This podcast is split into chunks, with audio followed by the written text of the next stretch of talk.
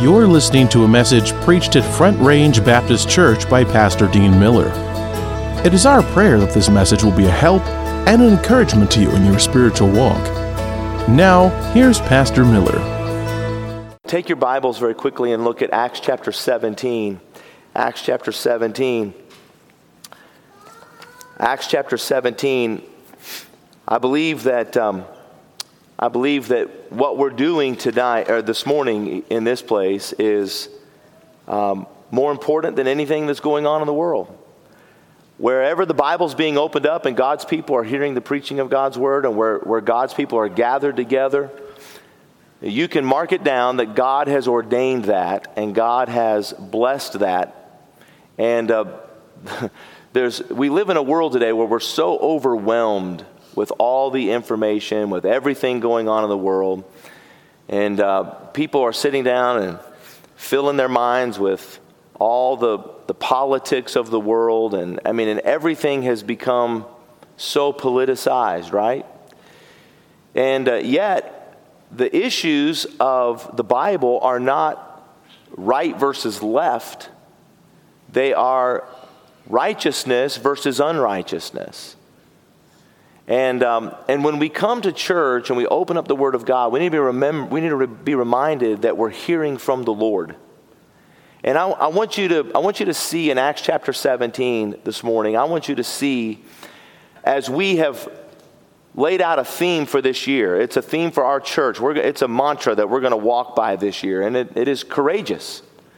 Uh, Psalm 31 24.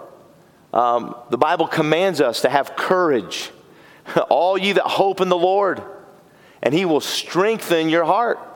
Uh, God's people need to find some courage. We need to find our courage in the world today. Now, where does that courage come from? We're going to see it. I want you to see with me very quickly again in Acts chapter 17 and verse number 19. The Bible says, And they took him, this is the Apostle Paul, he's in Athens, and they brought him unto the Areopagus saying, May we know what this new doctrine whereof thou speakest is. For thou bringest certain strange things to our ears, and we would know therefore what these things mean. For all the Athenians and strangers which were there spent their time in nothing else but either to tell or to hear some new thing. Then Paul stood in the midst of Mars Hill. And I want you to get this in your mind. Sometimes we sometimes we, we read the Bible and we read it so quickly that we don't, we don't put ourselves. Now, think about this. The Apostle Paul is all by himself, he is alone in Athens. Timothy is, is still back in Thessalonica. Silas, perhaps, is back in Philippi. Paul is alone in Athens. And he's standing on these great, at this great edifice Underneath, uh, remember, remember the, the, the, Pantheon was there and, and uh, all of the beautiful architecture, the beautiful temple that they had built to Athena, their god. And, and uh, meant, meant Paul standing there in this place with all the Stoics, all the Epicureans, all of these great men who are the political and religious powers of Athens.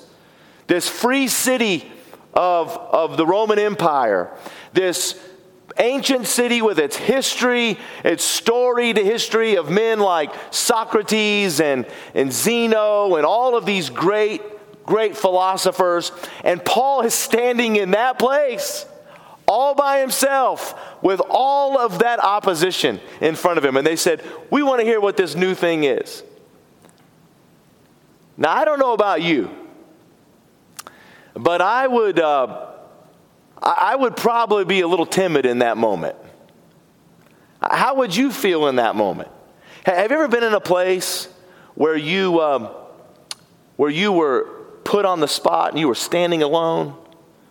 I remember, um, I remember a couple of times in, in, in uh, pastoring in Mississippi uh, years ago when I, I, was asked to come before a, a joint session of, of the Congress in Mississippi. I remember walking in that room as a Baptist preacher looking at all these politicians. And here's the lieutenant governor. Here's, um, here's, all, these, here's all these powerful people. And, uh, and they're wanting me to give a word. And, uh, and, I've, and I've kind of been prefaced about, you know, being careful about what, you know, how you say what you say. And uh, I just remember standing in that moment and saying a few things, and they were asking me to lead in prayer. And I remember leading in prayer. And I just remember as I began to pray, I could sense the, the presence of the Lord. And that I was not standing alone, that the Lord was standing with me. And these were not men of power, these were men of flesh and blood, just like the rest of us. That these were people who had sin. These are people who are one day going to face God. I remember praying, Lord, this was my prayer.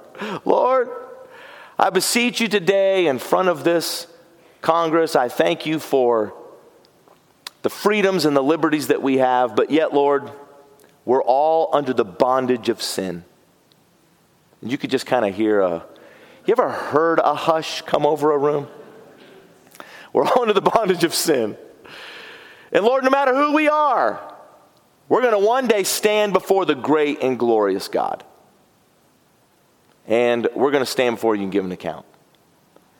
And Lord, we thank you for Jesus who came and bore our sins at Calvary and died for every one of us. And I pray that by repentance and faith in his name, many here today would know Jesus Christ as Lord and Savior. In Jesus' name, amen. And I remember looking up and seeing some people going, Amen, and some people going, Who's this? the King of Prussia Frederick the Great, he had a general, a sacred general that was renowned and decorated, von Zeeland. And they were having this huge party. And the king of Prussia made a very, very vile joke about Jesus Christ. And the whole place was rolling with laughter.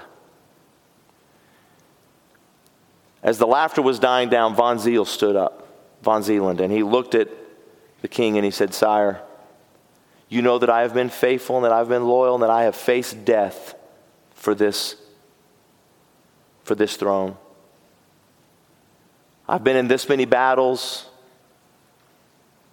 And he said, And sire, you know that I am a Christian. And one day we shall all stand before that name. And I am an old man now. And I will not stand before him and be accused of cowardice in front of my own king. But you have blasphemed the name that is above your name.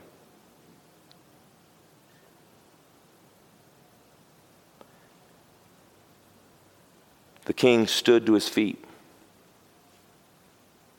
and he looked at that general and he said, I apologize. With my heart, I have offended you and I have offended the king over me. And in front of that great crowd of people, the king made apologies and asked for forgiveness. You ever been in a place like that where you were all alone? Well, Paul was there. And he was standing all by himself. Where did Paul find the courage? And I want to ask you this today, church. Where do you and I find the courage today in this world? Where do we find the courage to boldly stand for Jesus Christ?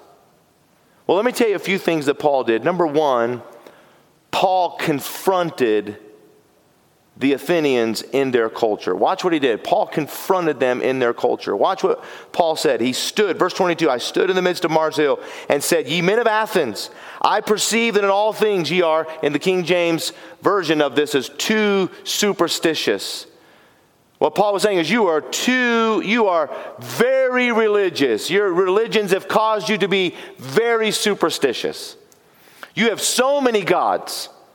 You have so much religion that you don't even know who you worship. That's what he said. Watch this. He said in verse number 23 For as I passed by and beheld your devotions, by the way, it was easier, it was said, to run into a God than a man in Athens. 30,000 gods they had in that place. And Paul said, I, I, beheld all your devotions, all your altars. He said, I found an altar with this inscription to the unknown God, whom therefore ye ignorantly worship, him declare I unto you. And Paul confronted them right in the very basis of their culture. He said, Listen, I've walked your city and I've seen your devotion. I've seen what you worship. I see what's vitally important in the life of an Athenian. I see that you guys have very, very religious ideas and you have religious devotions to thousands of gods and one God that you don't even know who he is. And you ignorantly worship him. And Paul goes on to say this. He said, uh, Him I declare unto you, that God that made the world and all things therein, seeing that He is Lord of heaven and earth, dwelleth not in temples made with hands. Now listen, He's standing in the shadow of their great temple for their great goddess Athena. He's standing right there. I mean, this is this is a blow to the. Here's your altar. Here's your your temples made with hands that houses a statue made with your hands of your goddess, and the God of the universe does not dwell in temples made with your hands. And then he says in verse number 25 Neither is worship with men's hands as though he needed anything. Seeing he giveth to all life and breath and all things, and hath made of one blood all nations of men, for to dwell in all the face of the earth, and hath determined the times before appointed and the bounds of their habitation, that they should seek the Lord if haply they might feel after him and find him. He said, Here's what you guys are doing. God, you know there's a God, you're trying to worship him in 30,000 different ways. And he said, All this time you've been feeling after him. What does that mean? It means you're groping after God. You've been groping after God. And by the way, can I tell you that in these 2,000 years, things have not changed in the human heart? That men are still worshiping, as we preached last week, men are still worshiping all kinds of things. Men are still groping after God. Men are still seeking after who is God? Where is God? How can I find God? I am God. I mean, men are worshiping anything and everything looking for God. And Paul said in verse number 27, they're feeling after him and find him, though he be not far from every one of us. For in him we live and move and have our being. As certain also of your poets have said, for we are also his offspring. Paul was quoting when he said, For in him we live and move and have our being. Paul was quoting from a very well known poet a poet who had lived in Athens in 600 BC. Epimenides was the man that wrote these words For in him we move and live and have our being. We are the offspring of God. Epimenides wrote those words. Epimenides was a revered poet. Uh, how, do we, how do we know he wrote those words? Well, in 300 AD, Diogenes wrote a book about the great philosophers of, of Athens.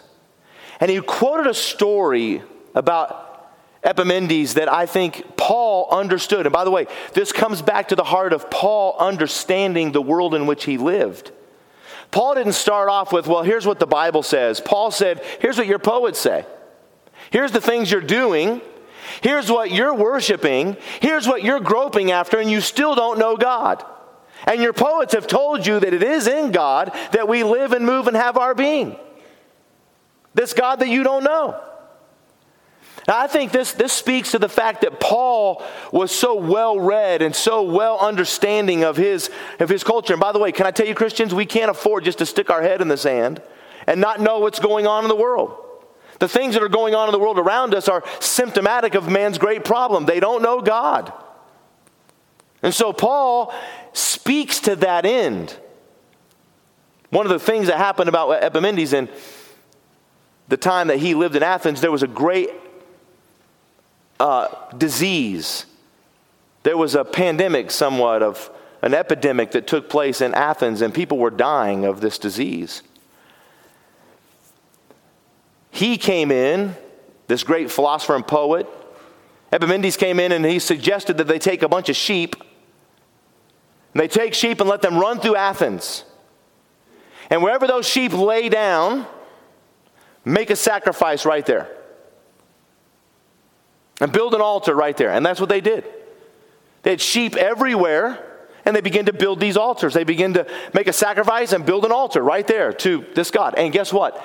The plague stayed. And everybody said, Wow, he's a great prophet and poet.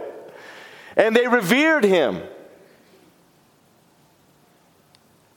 And yet, Athens had this thing in their history that there was a great disease that was overcome by the sacrificing of, of sheep in their city. And yet, they didn't know God. And Paul was going to declare to them that there was another lamb that was sacrificed. And there was a man that was sacrificed as the Lamb of God to take away the sin of the whole world. Not just to free us from a disease, but to free us from sin. So here's the point. What is Paul doing? Paul confronted them. Now I want you to understand something. Paul did not start off with condemnation, Paul didn't condemn them. Paul didn't condemn them. The Bible said of Jesus in John chapter 3 that God sent his son in the world. Jesus did not come in the world to condemn the world, but that the world through him might be saved. You know, Jesus didn't come to condemn the world. But Jesus also didn't come to condone the world. Paul wasn't condoning Athens by saying, hey, you know, you're doing a really good job with your religion. You're really doing a great job with your, with your philosophies. Paul didn't condone them and Paul didn't condemn them. What did Paul do? Paul had the courage to confront them. And you know what our world needs today? Our world needs some Christians who are not so busy just condemning the world, and we certainly don't need churches to get up and condone the world and pat them on the back and tell them everything they're doing is right.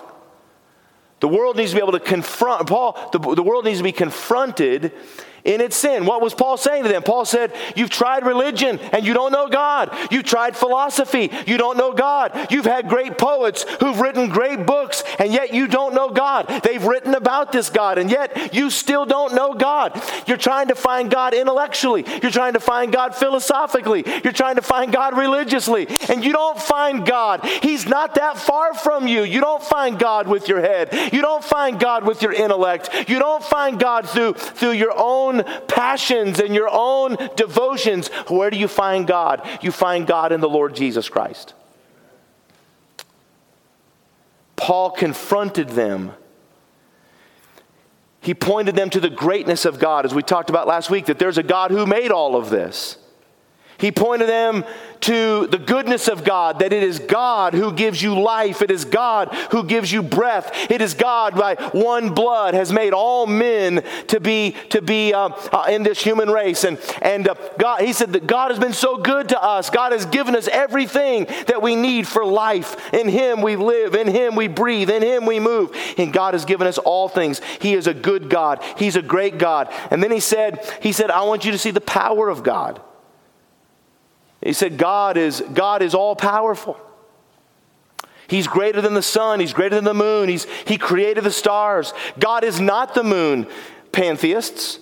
God is not the sun, pantheists. God is not in all of these things. Those of you that worship Mars, and those of you that worship Zeus, and those of you that worship Athena, and those of you that worship Diana, those of you that worship these false gods 30,000 of them. God is not in all of these things. That's what Paul was preaching to them. But watch what he does. He comes to the grace of God and watch. This is where Paul confronted them. Look down here in verse number in verse number 30. Paul said, "And the times of this ignorance God winked at." What was he saying here? He said, "Listen, there, there, you've been building these statues and all of these things, and there's been a time that God, God has graciously overlooked that. Not, not not that he's not going to judge it, but that God, is, God has given you space. God has seen the Gentile nations in their ignorance. But he said, But there's a new time come. Watch this, verse number 30. But now commandeth all men everywhere to repent. So Paul confronted them with who God is. And then let me give you the second thing very quickly. Paul warned them. Paul warned them that to know God is an obligation for men everywhere to repent. Now, this is not a message that you hear in modern day America. But it's a message that John the Baptist preached. It's a message that Jesus preached. It's a message that the, the disciples preached. It's the message that the early church, and it's the message that anyone who's faithful to the Word of God is going to preach that God commands men everywhere to repent, to turn, to come to Him, to turn from their own intellectualism, to, to put their pride in the dust and come to Jesus Christ. God commands men everywhere to repent. And Paul warned them on why God commanded this. Let me show it to you very quickly. Look at verse 31. Because he hath appointed a day. Now, I want everybody to understand this. Paul said, God is commanding men everywhere to repent because God has appointed a day. There is a time coming on God's appointment calendar. There is a day coming when God is going to judge the world. God has appointed it. Look at verse number 31 again. He said, God has appointed a day in the which he will judge the world in righteousness by that man whom he hath ordained. What was Paul's warning? Paul's warning was there needs to be repentance if you want to know God, you're going to, have to repent. You, you've been trying to find God through intellectualism. Repent and turn to Him by faith. You've been trying to find God through philosophy. Repent and come to God by faith. You've been trying to find God through all of your devotions. Now you repent and you come to Him by faith. Why? Because there is a day coming when God is going to judge the world. Listen to me. That is not the day that we die. The Bible says it's appointed unto man once to die. And after this, the judgment. I was standing at the bedside of a person dying, and, I, and they said to me, and this person was not a church going person, they were not a believer, and people had prayed for them. And I said to this particular man, I said, um, I said, You know, the doctors have said that death is imminent. And I'm here to talk to you because death is imminent. And he said to me, I'm not afraid to die. And I said, What about the judgment? And he said, Oh, I hadn't thought about that. We all have to face death. But after that, the judgment. And there's a day that God has appointed a day of judgment, a day of reckoning, when all men everywhere will stand before God. Notice who this judgment is for. There is a day when it will be. Uh, the day is a day of judgment. And well, who's going to be judged? The world, everyone. There's not anyone who's ever been born who will escape the day of judgment. Listen, I'm telling you today, church, this is not a popular message in the world today, but this is a Bible message that God in his in his in his word has warned men everywhere. Listen, you need to repent. Why? Because God has appointed a day of judgment, and God has appointed that day to come to all men. All men. No one escapes that. Husbands will not give an account for wives, and wives will not give an account for husbands, and children won't give an account. The Bible says we will all give an account of ourselves before God. And that day is coming. Well, who's going to be the judge? Watch this carefully. He said he's going to judge us in righteousness by that man whom he hath ordained. Listen, who is the judge? Jesus is the judge. Jesus said in the Gospel of John that, that God hath committed all judgment into my hand. The Son of God is going to be the judge. Jesus is the judge. Somebody said to me, Pastor, what's the world coming to? It's coming to Jesus. And the world is going to stand before Jesus. And the world's going to give an account of Jesus. Well, what are we going to give an account of? He's going to judge us in righteousness. Now, what does that mean?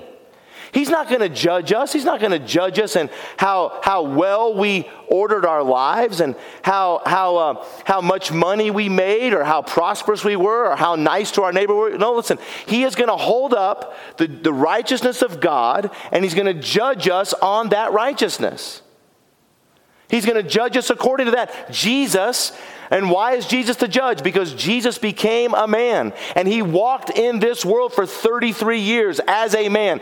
He hungered like us, he thirsted like us, he suffered like us, he was rejected like us, he went without like us. Jesus came into the human experience, and yet Jesus did only those things that pleased the Father. He only worked the works of him that sent him. He only did the will of God. There was no fault in him. There was no sin in him. There was no there was not one shadow of doubt in him. Pilate had to wash his hands and say, "I am free from the blood of this innocent man." They could find no fault in Jesus. He was falsely accused and yet still exonerated. And when he went to the cross, they crucified hands that had never done a wicked deed. They crucified feet that had never taken an evil step. They crucified uh, they crucified and crowned with thorns a mind that never had an evil thought, never, never spoke an evil, evil thing from its mouth, that Jesus was hung there as the Lamb of God in whom there was no spot or blemish. And based on that standard, somebody said, Well, I'm good enough. Are you as good as Jesus? That's the righteous standard by which God will judge us. And Paul warned them of that day. Let me read this to you very quickly as we come to a close in just a moment. I want you to, I want you to hear this. In Revelation chapter 20 and verse number 10, and the devil that deceived them was cast into the lake of fire and brimstone. Paul's going to tell us exact, or John's going to tell us in Revelation exactly about that day that God's appointed for judgment. Here it is. The devil that's deceived them was cast into the lake of fire and brimstone and he should be tormented there day and night forever and ever. Oh, I thank God for that. There are times I've wrestled with spiritual darkness, and I have gone to that verse and I have told the devil, I know where you end up. Forever and ever, he's going to be in that place of torment. Then the Bible says in verse 11, And I saw a great white throne and him that sat on it, from whose face the earth and heaven fled away. And there was found no place for them. And I saw the dead, small and great, stand before God. The people that no one knew their names, the small. The small, who are the small? To the government, they're the taxpayer. To Wall Street, they're the consumer. To the politician, they're the constituent to the ball team in the NFL, they're just the fan. They call us in Davos the regular people, the common people, the average man. But then there's the great, the great that everybody knows. They were great in this world. They had great power. They had great wealth. I'm talking about I'm talking about the kings and the politicians and the presidents and the men who sat in ivory towers of their great wealth, the men who so to speak ran the world. They'll stand before God. Small and great stand before God. And the books were open and the books were open. What books? The books of each man's life. Everything he'd ever done, you'll see it. Look, and then another book was opened, which is the book of life. And the dead were judged out of those things that were written in the books according to their works. There is a record keeper. God is keeping record of everything that everyone is doing, both small and great. The things that are done in secret, they're in the books. Everything. When God gave a man life, God made a book for that man, and God recorded in that book everything that man has done, every work. Every work, good and bad. God is fair, good and bad. Everything that was in there is in those books. They'll be judged from those books.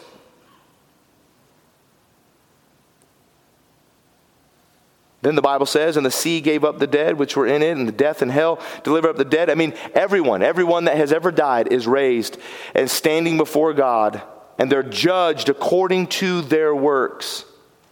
I tremble when people tell me, Do you know that you're going to go to heaven? Well, I, am I'm, I'm working my way there. I'm going to be good enough. Hopefully, when I stand there, my good will outweigh my bad. Oh, listen, we're all going to be judged according to our works, and I can promise you that the good will not outweigh the bad.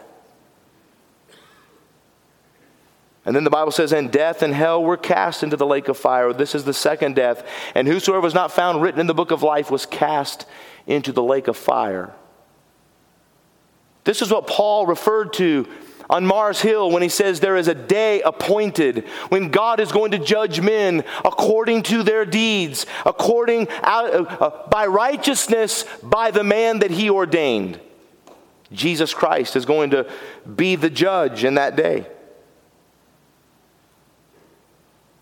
Man, Paul, how'd you find the courage? Well, here it is. Paul confronted them, Paul warned them. But Paul gave the assurance on which all of this is based. Look with me in our last verse this morning. At the end of this verse, in verse 31, he said, And hath given assurance unto all men in that he hath raised him from the dead. The courage that Paul had to stand alone in Athens came from one fact that Jesus is risen from the dead.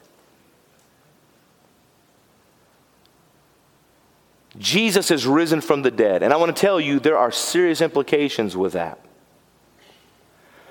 For if Jesus is risen from the dead, and he is, then he is God's ordained man.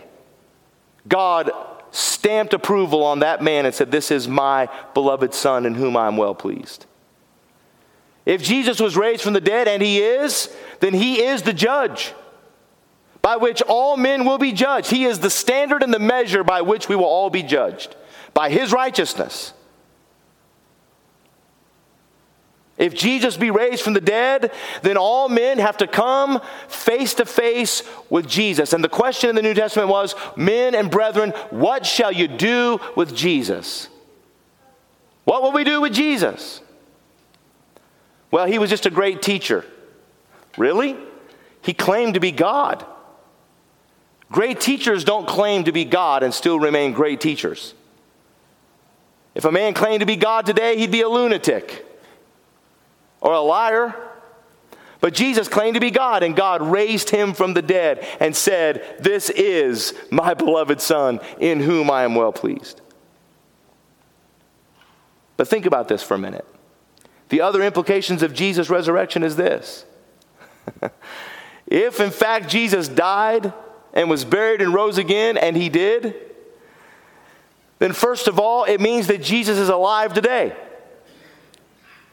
It also means that death has been conquered and overcome. It also means that the power of sin has been broken by Jesus Christ. It, because the wages of sin is death, and for a man to go into death and to overcome it means that that man has conquered the very thing by which he was sentenced to death, and he was died not for his own sins, but for the sins of the whole world. Therefore, Jesus conquered the penalty of sin and the power of sin. Not only that, it means that Satan is vanquished. And it means that Jesus will one day return. And Paul was standing in this place alone, facing all the opposition of a, of a pagan culture with courage and boldness. Why? Because he was standing on the authority of the resurrection of Jesus Christ. Can I tell you today, church, what the resurrection of Jesus Christ tells us? Number one, it tells us that He is the all sufficient, eternal sacrifice for sin. That God offered Him up and He died once and for all. Listen to me. If Jesus died for sin and He is the all sufficient one, then there is no other way to be saved but through Jesus Christ. And I'm not ashamed to say it.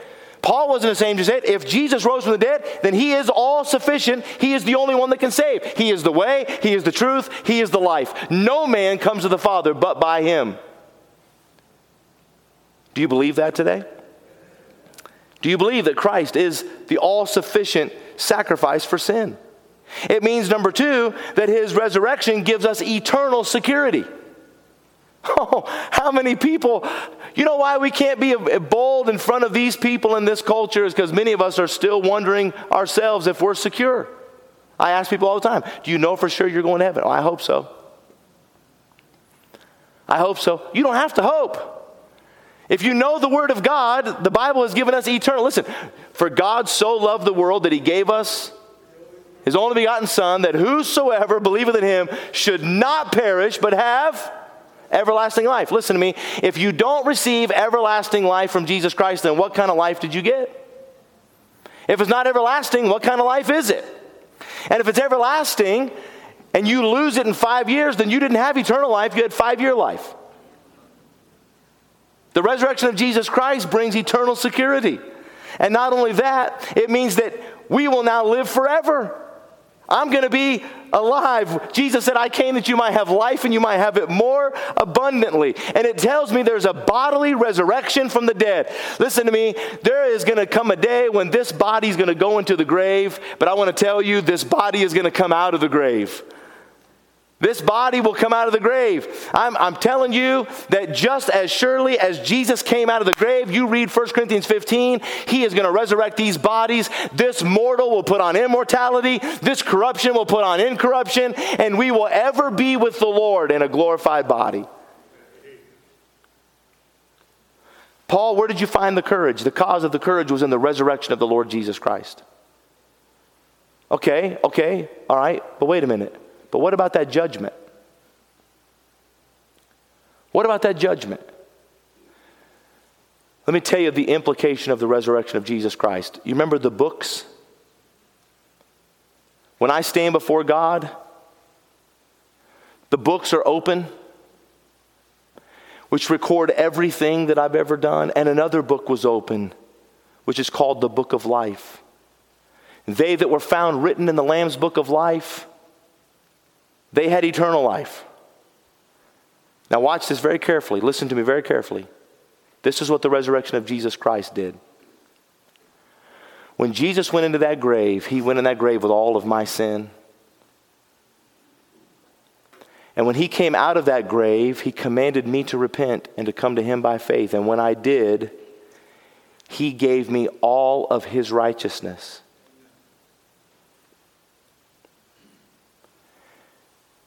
Do you understand that when I get to heaven and the books are open on my life, that everything that is written in those books is righteous, righteous, righteous, righteous, righteous, righteous. And if you were to find the books of Jesus Christ's life, you would see sin, sin, sin, sin, sin. Because what happened at the resurrection of Jesus Christ and when I came to him by faith, my sin was laid on him and his righteousness was laid on me. God made him to become sin for us, that by him we might be made the righteousness of God.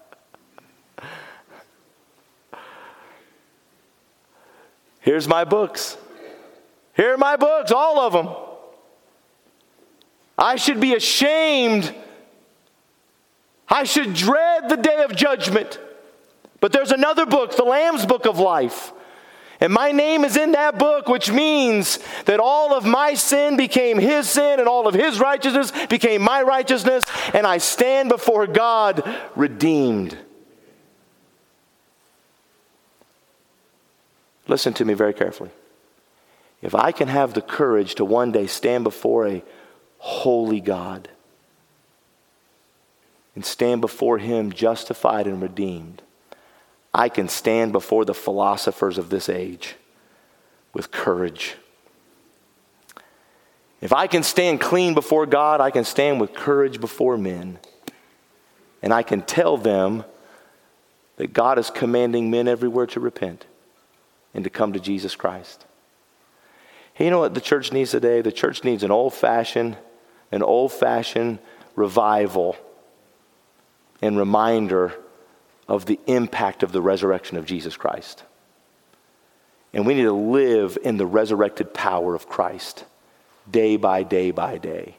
The world needs to see people walk out of these doors and come into their places of business and intermingle with our world today, they need to see people who are not pompous, self righteous people, but people who have tasted of the grace of God and are redeemed and have new life in Christ and have the courage and compassion and love to confront this world and say, Come to Jesus, come to Jesus and know him as I know him. You can come as you are, and he'll give you his life and his righteousness, and you can be saved. That's what Paul did. Oh, some mocked him, and they'll mock us. Some say, Well, I'll, I'll hear you again on this. I'll come back next Sunday and see if you're still preaching this crazy stuff. But oh, some of them believed. Some of them believed. Can I tell you that those who believed received eternal life? You can have it too today.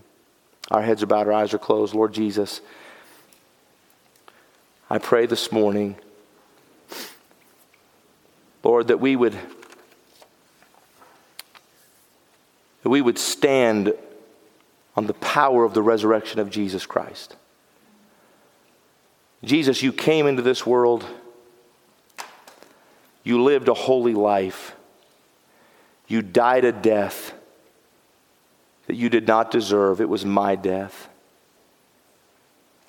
And Jesus, you offered me forgiveness and redemption and righteousness. And Lord, I have been redeemed. And I pray that day by day, I would declare through life, through lips, through love, that I would declare that there is a risen Savior who can make the vilest sinner clean. Our heads are bowed, our eyes are closed for just a moment. Who's here this morning would say, with an honest heart, Pastor, I've come to church on this cold, snowy day, and I'm here today not knowing Christ as my Lord and Savior. I don't know him for sure. But if I could be made righteous in him and I could have forgiveness in him, I want to know him today. Would you slip your hand way up high? I want to, I want to pray for you. I'm not going to embarrass you. I'm not going to come to you. I'm not going to walk down and sit beside you. I'm going to pray for you. I'm going to invite you to come to Christ. Who would say, Pastor, pray for me? I don't know Christ personally as a Lord and Savior, but I want to know him. How many of us would say this this morning? How many would say, Pastor, I know Jesus Christ as my Lord and Savior. I've been saved. And I know that my sins are forgiven. And I have a whole I have a 100% assurance in my heart that I'm going to heaven when I die, that Christ is my Lord and Savior. I know that I know that. Would you slip your hand way up high? Way up high. Man, what a wonderful thing. God bless you. Now let me ask you this. You just raise your hand. Do you have the courage to stand on the resurrection of Christ and to speak the good news to people who need to hear it? Can you live out? Has the, has the resurrection of Jesus Christ changed your life? Has it changed your life? Are you living in the power of the resurrection? If not, I'm inviting you today to come to Jesus and say, Lord, I'm saved but I'm not living in the power of the resurrection. Jesus, help me to live in the power of Christ. Would you stand with me all over this room? I'm going to pray for those of you that raised your hand or didn't a moment ago, and maybe you should have, that you don't know Christ. I'm going to pray that you would have faith today to respond to Jesus. And that right here in this service today, that you would take the step of faith to come to Christ. You say, How do I do that?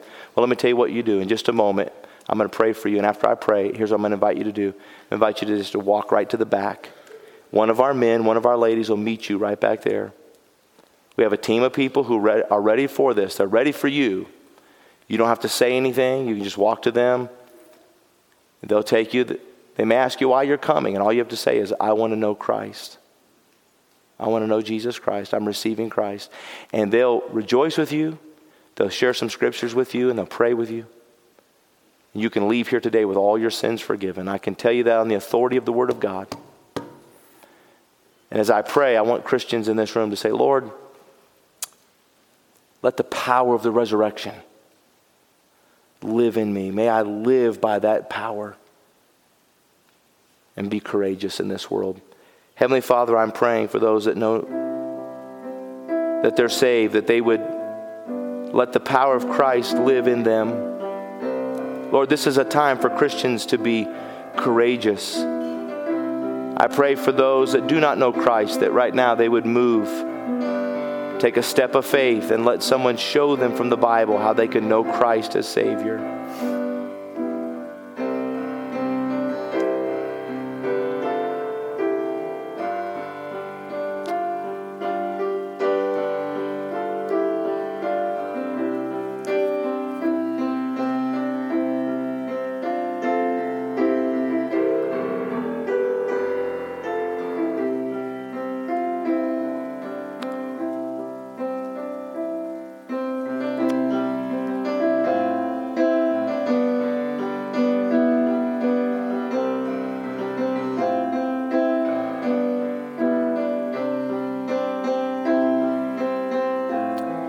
Our Father, I pray today for our people. Lord, in this room, there are so many needs, so many burdens. Lord, as I'm preaching today, I'm looking out and I see people who are grieving. I've, I know people in our church who are lonely. People who are fearful have heard bad news, health reports, have burdens with their marriages, burdens with their children. Lord, we're a needy people today. All of us have our burdens and our trials. But Lord, I pray that we would turn our eyes back to the cross of Christ and know that you have given your life for us. And Lord, when you rose from that grave, you gave your life to us so that you can live your life through us. Lord, I pray for those who are lonely that they would run to you today and find a friend that sticketh closer than a brother. Draw close in their walk and relationship with you. For those who are grieving, may they find comfort. For those that are fearful, may they find strength and power in the name of Christ. I pray for those who have sin, who has put them in bondage, may they find the power of the resurrection to break those chains and to set them free. Find forgiveness and joy once again. Lord, the death, burial, and resurrection of Christ covers it all. And I pray that we would walk in that power, that we would see the power of Christ daily in our lives. May it change our marriages, change our homes. May we see the change as we go in our day to day life, that others would see Christ in us. Lord, I pray that we would have the courage Thank you for coming into this world and saving us. And Lord, we praise you for your grace. Go with us today. Keep us and watch over us and protect us. Bring us back together. Lord, I pray that we would come back together, bringing worship with us. In Jesus' name we pray. And all God's people said, Amen.